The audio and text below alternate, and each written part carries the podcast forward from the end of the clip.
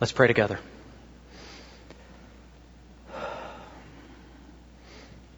Heavenly Father, we need your help this morning. I need your help. These people need you.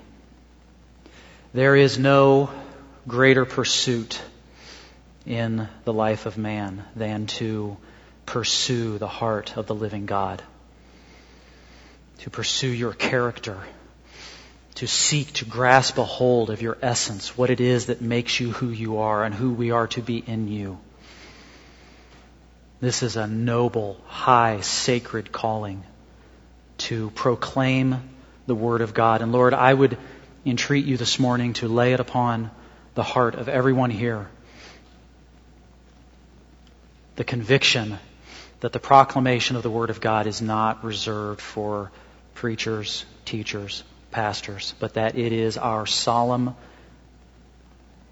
responsibility, every one of us, as followers of Christ. Help me this morning, Lord. Please purge me of the sickening pride that is so prevalent, always crouching at the door. Help me to be clear. Help your word to unfold accurately and persuasively so that people might see you clearly. I ask for these dear ones, my brothers and sisters in Christ, to receive the word of God with joy deeply implanted into the very marrow of their soul for your honor, for your glory, for the exaltation of Jesus Christ, the name above all names, the King above all kings. Amen. To be fair, much of the Bible is not systematically evil, but just plain weird. As you would expect of a chaotically cobbled together anthology of disjointed documents, composed, revised, translated, distorted, and improved, by hundreds of anonymous authors, editors, and copyists, unknown to us and mostly unknown to each other, spanning nine centuries. That's a sobering statement. I trust it got your attention. It was written by a man named Richard Dawkins. If you're not familiar with Dawkins, he is an English evolutionary biologist. He's what I would consider one of the leading architects of the modern atheistic, humanistic machine that has as its sole purpose to discredit the Word of God, to cast into doubt not only faith or trust in Christ and God, his Father, but even the very existence of God. This would be Dawkins's goal. And I start off with his quote this morning, not to draw attention to Dawkins, but to suggest to you that his work is succeeding in our culture today. The Gallup poll, company started by George Gallup, in 2017 they did a poll and they found that 47% of Americans, our neighbors, believe that the Bible is full of fables and legends. They conducted the same poll in the early 90s, same question, and only 14% of the respondents said that.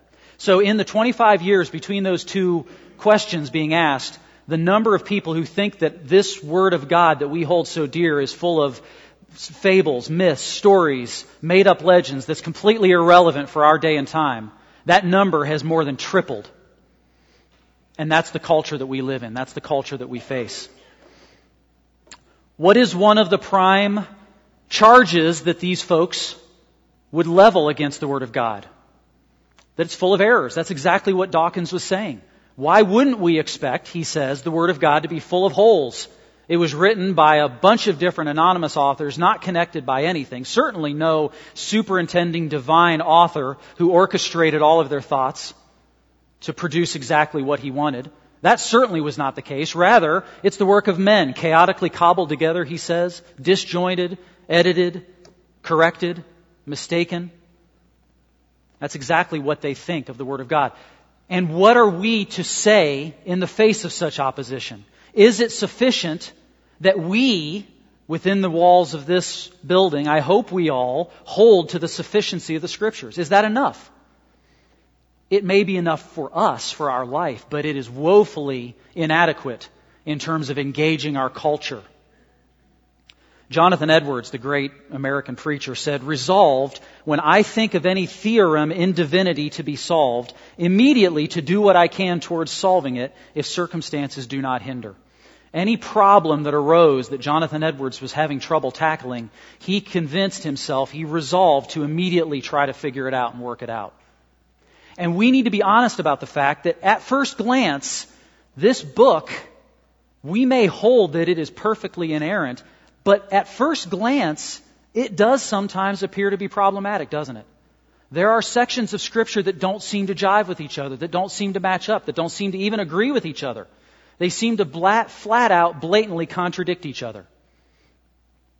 And I'm convinced, and I'd like to persuade you, that we need to be diligent students of the Word of God, carefully studying. 2 Timothy 2.15 says to, to apply yourself, to be adequate before the Lord, rightly handling the, the Word of truth accurately. That's the kind of Christians we need to be. When we come across a passage of Scripture that's difficult to wrap our heads around, we need to take the time and the effort and the mental gymnastics necessary to figure it out as best we can. Lean on other Christians, read commentaries, whatever we've got to do. And it's in that context, that little bit of introduction, that I want to draw your attention to the epistle to the Hebrews this morning. I'd invite you to turn to Hebrews chapter 9. Hebrews chapter 9. And while you're turning there, I just want to give you a, a little bit of a context of what's going on in this letter. The author of Hebrews has as his sole purpose in writing this letter to conclusively prove the superiority of Christ and the new covenant in his blood to the previous system of the Levitical priesthood, which he replaced, and the Mosaic covenant, which he superseded. He does this in a number of ways. He tells us that Christ is superior to the angels, let alone to us. He says that Christ is like us. He was made in the image of man. Therefore, he is eligible to be our perfect high priest because he understands us like no one ever has. He says that Christ's priesthood is greater than Aaron's because Christ's priesthood has a better minister to perform it, it has a better ministry to accompany it, and it has a better covenant backing it. Now, here's the thing, though. This letter was written to the Jews, to the Hebrews. It was written to a people steeped in 1500 years, 1500 years of culture and tradition and heritage. People who were not going to simply accept at face value claims of the superiority of Christ, which was going to do away with some of the, the commandments and the statutes and the stipulations that they grew up with. He knew, this author knew that he needed to provide some evidence. He needed to systematically and exhaustively detail this is how the Levitical priesthood and the Mosaic covenant did things. This is how Christ did, does things now, and this is why Christ is better. And it's in that context, that framework, that we come to Hebrews chapter 9. What you're going to see in the first five verses of this chapter is a detailed description of the tabernacle. This was the tent of meeting that God instructed Moses to have made in the wilderness as they were journeying from Egypt to Canaan. And this was the meeting place. That's why they call it the tent of meeting. This was where the Hebrews came to meet with God. This was where God's very presence, His Shekinah glory, the incarnate image of His glory prior to Christ came and resided in this tent of meeting. As Dave read for you earlier, the requirements were exacting. They were rigid. They were strict. And they were punishable by death sometimes for infractions. So this is the tabernacle. Let's read how the author of Hebrews describes it.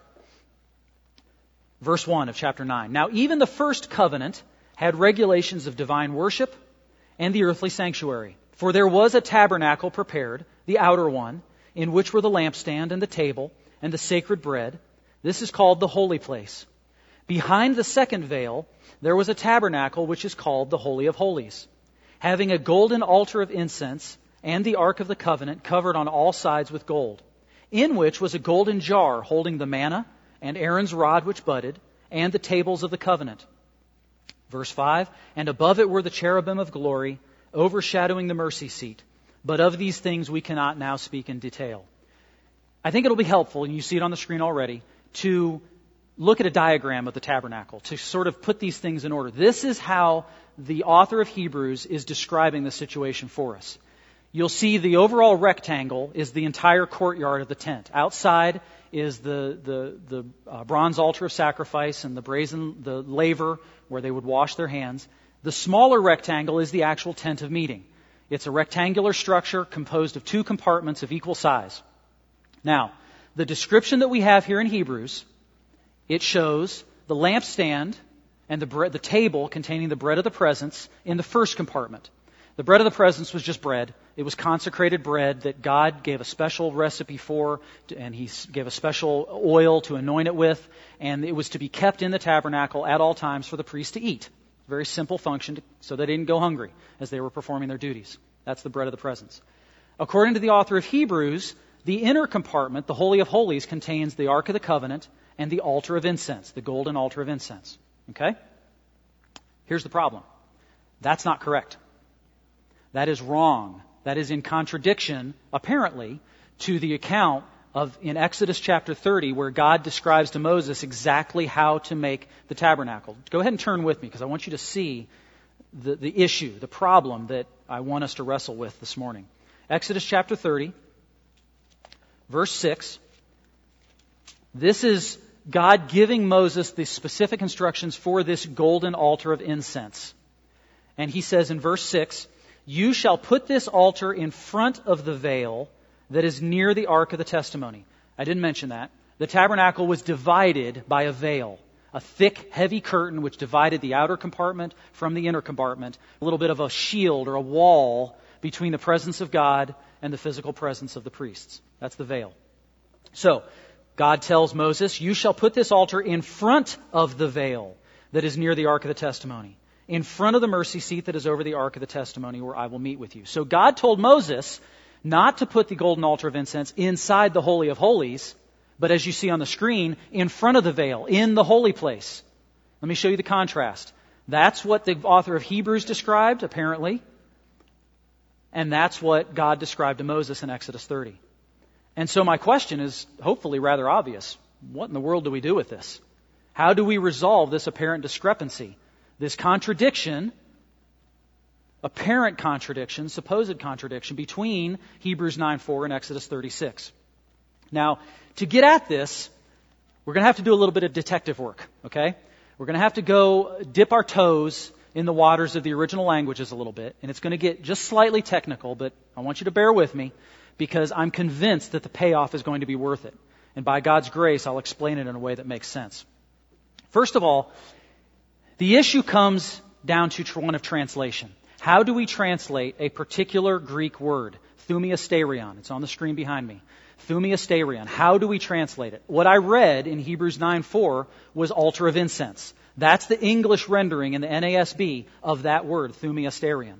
If anybody here happens to have a King James version of the Bible, you didn't read altar of incense if you were reading along with me. You read something completely different. You read the word censer. So, the KJV translates this word, thumiasterion, as censer. Every other major modern English translation renders it as altar of incense, which is correct. Why the discrepancy? Do these translators not know what they were doing? Well, let's break it down and look at them one at a time. The problem with rendering it as altar of incense is apparent, right? Because that appears to present a contradiction with Exodus 36. That's a problem. So I want to set that one aside for a moment and let's examine the validity, the legitimacy of translating that word as censer. First of all, I want to admit to you that it is a legitimate solution.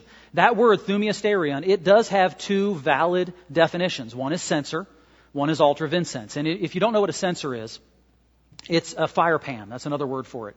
Uh, if you had a fire in the ancient world and you needed to transport the heat, the flame, from that fire to another location, either for light or you needed warmth or you needed to start a second fire, what you would do, you can't transport the whole fire, so you would take a fire pan, which was a little metal bowl suspended by chains. You hold it in the hand. You would gather some hot coals off the fire, dump it in your fire pan, and then trot over with it to wherever you needed the fire. Okay, that's a fire pan. That's a censer.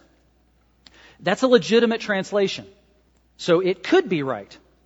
However, there are some difficulties with it. There are some problems with it that I want to address. Why I don't think censer is the correct translation. First of all, it's, it's very infrequently used, this word, thumiasterion. That's why it's a problem to translate. It only shows up here in Hebrews 9 4. That's the only place we find the word in the New Testament. In the Septuagint, which is the Greek translation of the Old Testament, which was originally written in Hebrew, in the Septuagint, it only shows up twice out of all the Old Testament. So we have very little biblical context with which to get an idea of what in the world this word means. Furthermore, if we turn to extra biblical sources to try to get a handle on it, that doesn't help much either because they're all over the map too. Herodotus, a Greek historian, he uses thumiasterion as censer. Well, Philo, a Jewish philosopher, he uses it as altar of incense. Josephus, the great Jewish historian, he uses it both ways. So we're, we're left without a, a, help here. It seems to be that the, both translations are valid. So how do we answer this? Well, as I said, thumi, uh, censer, it is the way that it is used some places in the Bible. One example would be 2 Chronicles 26:19. Again, this is in the Greek Old Testament. And don't turn there. It says, "But Uzziah with a censer in his hand for burning incense." Clearly the context is he's holding something in his hand, something portable to burn incense on. Clearly the author there who was translating the Hebrew scriptures, he meant censer. Ezekiel 8:11 is the other place it appears. And again, as I said, it does present us with a clear and obvious solution to our problem in Hebrews 9:4. But but I think there's some problems with rendering it that way, and I want to go through those briefly. First of all, the high priest censer that he used on the Day of Atonement that Dave read for us earlier, it was not golden, or at least God does not specify that it is golden. We read in Hebrews 9:4 within the veil, within the Holy of Holies, it having a golden altar of incense. But God never told Moses to make that censer out of gold. In fact, he doesn't specify the material for it at all. He does specify the utensils for the bronze altar out in the courtyard, and they were to be made out of bronze, just like that altar. But he never says what the high priest's censer was to be made of. So I would suggest to you that probably the high priest used the bronze one from the courtyard, because that was what was available. It is true that Solomon had a golden censer constructed for the temple, the first temple, but that's the temple. That's not the tabernacle. That was 400 and some years later. Secondly, so the high priest censer is not described as gold. And secondly, I think it's unlikely that the author of Hebrews, a man clearly steeped in the Jewish religion, writing to the Jews, trying to convince them, as I said, of the superiority of Christ, to their system, I think it's unlikely that he would have omitted one of the critical pieces of furniture within the tabernacle. How, much credibility would he have had if he mentioned the lampstand, the bread of the presence, the ark of the covenant, and completely failed to mention the altar of incense? So if you render thumiasterion as censer, you eliminate the conflict with Exodus 36, but you produce something that's not very credible, that he wouldn't have mentioned the altar of incense. Thirdly, if he was going to refer to a censer, a fire pan, there's a much better word that he could have used for it, which he didn't. It's the word purion in Greek. It's, it's another word, a synonym for censer, and that's the one that he probably would have used most likely if he was meaning a fire pan. So I think that it's not likely that he would have used, or he would have had in mind the word censer here, both because Aaron's censer was not described as golden, uh, also because it's not likely that he would have forgotten to mention the altar of incense. And thirdly, because he, there's a much better word to use than thumiasterion. Long story short, I don't think censer is the right translation. I do think the KJV translators got it wrong. And that's okay. They were just men. Not, I'm not knocking that translation. I just think in this case they got the wrong answer. But that still leaves us with our problem, doesn't it?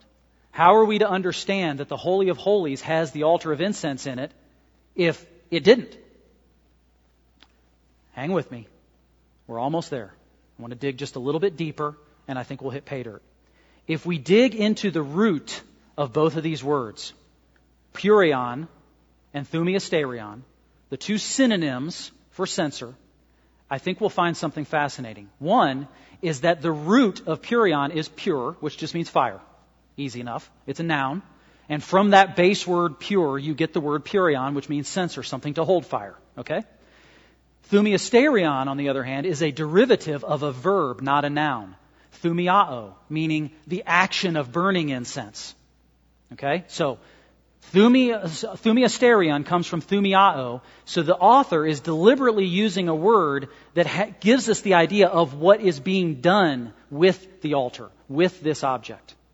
He's drawing attention, I think, not to the physical location within the tent of meeting, but rather to its practical use. So I think what he's saying is the golden altar of incense is attached, is associated with, is for the Holy of Holies. He's not saying it was actually sitting in there. I think what he's saying is its use was for the Holy of Holies. Now, if I'm right, that raises, I think, a fascinating question. And here's where it starts to really get interesting. I hope you've hung with me so far. I told you it was going to be a little technical. Now we hit the pay dirt. What was the purpose of burning incense? We all, I mean, many of us know that the priests were supposed to burn incense. There's a golden altar of incense. You burn incense on it. We know that. But what was the function? What was the point? Was it simply another uh, uh, procedure that God required his priests to go through? Or was there actually a practical point that God was trying to make? I would suggest to you that there was.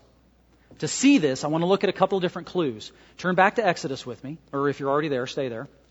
Exodus chapter 30 once again. And this time we're going to look at verse 8. A couple of clues as to why God had his priests, his Levitical priests, so concerned with incense. Exodus 30, verse 8.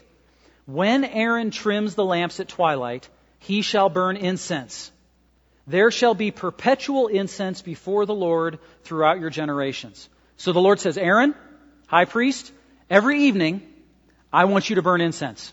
You are never to let this flame go out. You are never to allow the condition to exist wherein inside my tabernacle there is not a cloud of incense hovering in the air. It is to be there all the time. Don't forget this. That's clue number one. For clue number two, Let's turn to Leviticus chapter 16. Again, this is the passage that Dave read for us earlier. And this is describing the Day of Atonement, which I haven't mentioned much about yet. The Day of Atonement was a special day once per year when the high priest of the Lord would make a special atoning sacrifice on behalf of himself, on behalf of the tent of meeting, on behalf of the people, the nation, atoning for their sins. There was, it, it's rigid. You, you, Dave read it. It was long. It seemed to go on forever, didn't it? An exacting series of 20 steps in sequence that the high priest had to follow exactly with attention to detail. There's only two instances in that passage where the Lord threatens death to his high priests if they fail to obey him. The first is in verse 2.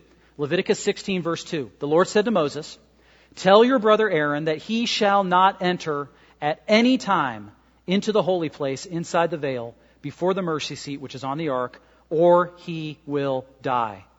For I will appear in the cloud over the mercy seat. So, you have a tent of meeting. The priests are to keep incense burning on it all the time, this cloud of sweet smelling fragrance in the air. The priest is never, ever, ever to step inside the veil into the most holy place where the Lord's presence resides unless he's invited on pain of death. Okay? Now, skip down to verse 12. Leviticus 16:12. He, meaning the high priest, shall take a fire pan, that's our word censer, full of coals of fire from upon the altar before the Lord, and two handfuls of finely ground sweet incense, and bring it inside the veil. He shall put the incense on the fire before the Lord, that the cloud of incense may cover the mercy seat that is on the ark of the testimony, otherwise he will die. So not only, high priest, are you to keep incense in the air at all times within the tent of meeting. Not only are you to never step foot inside my special inner sanctum where my holy presence resides without being invited or I will strike you dead. But when you do come inside, when I've invited you, make sure you bring this cloud of incense with you surrounding you. Do you see the picture that's emerging here? The, the image that I think God is trying to communicate to his people. To put it crudely, high priest, Levites, Hebrews, Americans, you stink. Literally to high heaven. I will not tolerate the stench of your sin. I will not tolerate the filth of the sin that covers you like a skim of slime after you swam in a swamp. I, it's, it's, it's a repugnant stench to me. It repulses me. You must have incense around you at all times when you come into my presence because if I smell you, you're dead. That's the image that I think God is trying to communicate to his priests. Throughout Scripture, we see the Lord, even though he has no physical form, even though he doesn't have a body, he communicates himself to us in a way that we can understand better by referring to himself with eyes that can see man's wickedness, or ears that do not hear the prayers of the wicked, or, as I've already pointed out, a nose that smells man's stench. This is particularly poignant in the book of Isaiah. Isaiah 65, if you would like to turn there. In the first few verses, the Lord does a really remarkable job of just skewering the wickedness of his people. Isaiah 65, in, I'm not going to read the whole passage, it's all the way to verse 5, but in verse 2, he calls his people a rebellious people. In verse 3, he says there are people who continually provoke him to his face. In verse 4, he says they sit among graves, the rottenness of the dead. They eat swine's flesh. The broth of unclean meat is in their pots. And then in verse 5, he says, These, these people, are a smoke in my nostrils, a fire that burns all the day. Here's the image. These rebellious, wicked, sinful people, just like us, are like a searing, acrid smoke that, that sears the tender flesh on the inside of God's nose if he had one. That's the image that he's communicating to his people. On the flip side, he says, you may, you sometimes are able to present a pleasing aroma to me. That was one of the purposes of the sacrificial system. Noah in Genesis 8, he makes a sacrifice to the Lord. He comes out of the ark, he builds an altar, sacrifices some of every unclean animal, and the Lord says that he smelled the soothing aroma and determined in his heart never again to curse the ground on account of man's wickedness.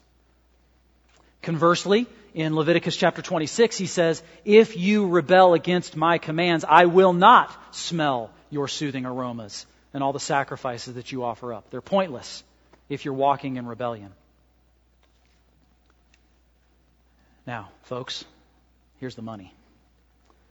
The striking, earth shattering contrast is in the person of Jesus Christ. Turn to Ephesians chapter 5. This is so poignant the way Paul puts this. And you really need to see this one. Ephesians chapter 5.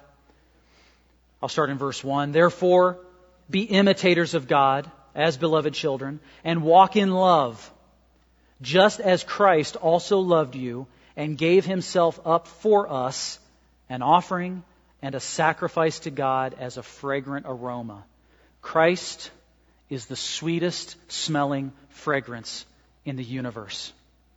He doesn't need a cloud of incense to surround him, to mask his filth, his stench from the nostrils of God, because he is perfect righteousness.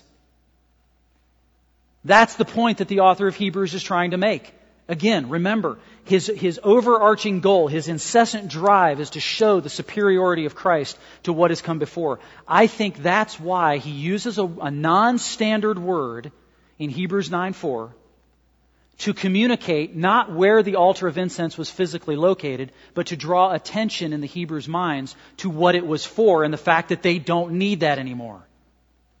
You know, I think that the Jews have an advantage over us. Scripture is clear that we have some advantages over them. It's sometimes easier for us to believe because we don't have that 3,500 year old history of tradition and rich culture and heritage. However, they are going to understand this concept in a way that we never can.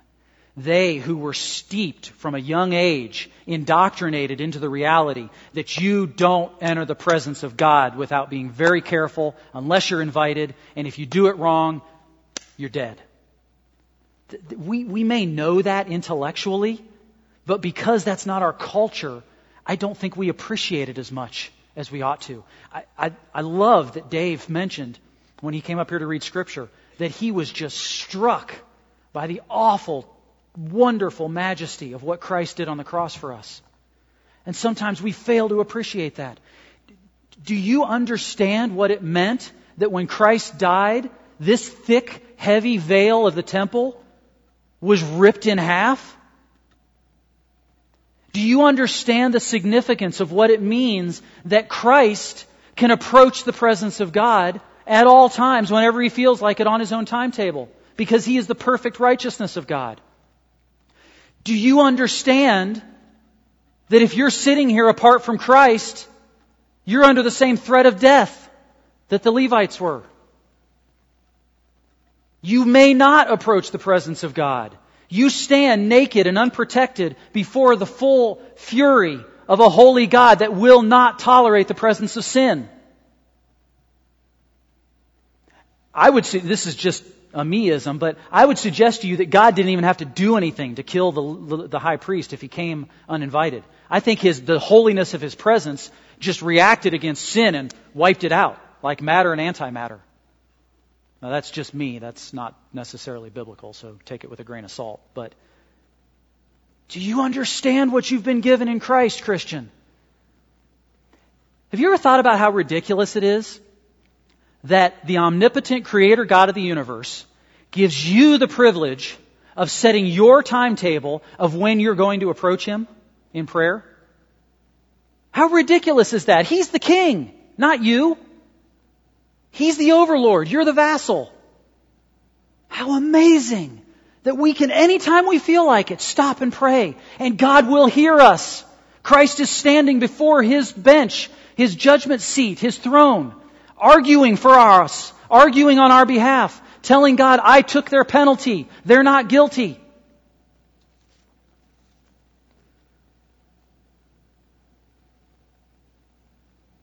Are you taking advantage of that divine access? I don't as often as I should. Are you capitalizing upon the work of Christ if you are united with Christ? Are you capitalizing upon that and living a life that is ministry oriented? that is others oriented. That's exactly what Christ's ministry was about. If you're in Him, if you are one with Him in some mysterious way, there is no choice but for you to be others oriented as well, to be living your life exclusively for someone else. That is completely countercultural. We live in a culture that is dominated by the self, selfies. A culture where the individual is not just their own person. The individual is not just the king or the queen, but the individual is God. I, the culture says, I will dictate my own belief system, my own preferences in life. That's completely antithetical to the Christian life. And I, I, fear, folks, I feel it in myself, I fear it in others. I'll just be blunt. When I see how poorly some of our events are attended, when I see how poorly we're represented, I fear that, that we're allowing the culture to dictate how we live for Christ. There is no other choice than to be united with the body of Christ and live a life of service. Are you? Are you? Sometimes I don't, and it worries me. Are we taking for granted what Christ has done? This access that He has given us to the throne of God. My friend, if you are here this morning without Christ, please turn. You're playing with fire. Literally. you're, you're you, it's as if you're walking beside the Grand Canyon, staring up into the sky, looking at the birds, whistling into the wind, completely oblivious to the thousand foot drop to your right or left. Turn to Christ. Be united with Christ. Live a life that is not focused upon you and your needs and your problems, but focused on others. I'll, I'll tell you something. I have found no greater antidote for me, all the problems of me, all the selfishness of me. I've found no greater antidote in my life than ministering to others. Getting into someone else's life and tackling their problems. It's amazing how my own problems just fade into insignificance when I start focusing on other people's problems and trying to use the scriptures to help them and apply God's truth to them. I, I would want you all to experience that joy. Let's pray. Oh God, help us. We stand to be such victorious people. We stand to be a people that lives triumphantly, joyfully, united with the person of Jesus Christ our Savior, the living God. And Lord, we have confidence that you, even if we are faithless at times, even if we blow it, even if we take you for granted, you are faithful. You cannot deny your own nature. You cannot be anything but faithful to us. You are not a harsh, unloving disciplinarian of a father who threatens us with swift punishment when we disobey, but rather you are a loving father who has adopted us into your family. And you do expect obedience, Lord, but you continually, constantly reassure us of your love, even in the face of our failure. That's who you are. And that's who we are united to.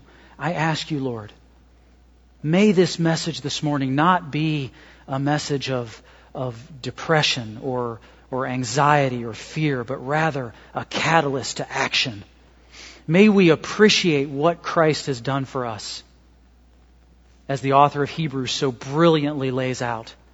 May we appreciate the access that we've been given to the throne of God. May we be thankful for the fact that we don't have to go through a high priest. We don't have to worry about incense. We don't have to worry about regulations and sacrifices and slaughter and uncleanness.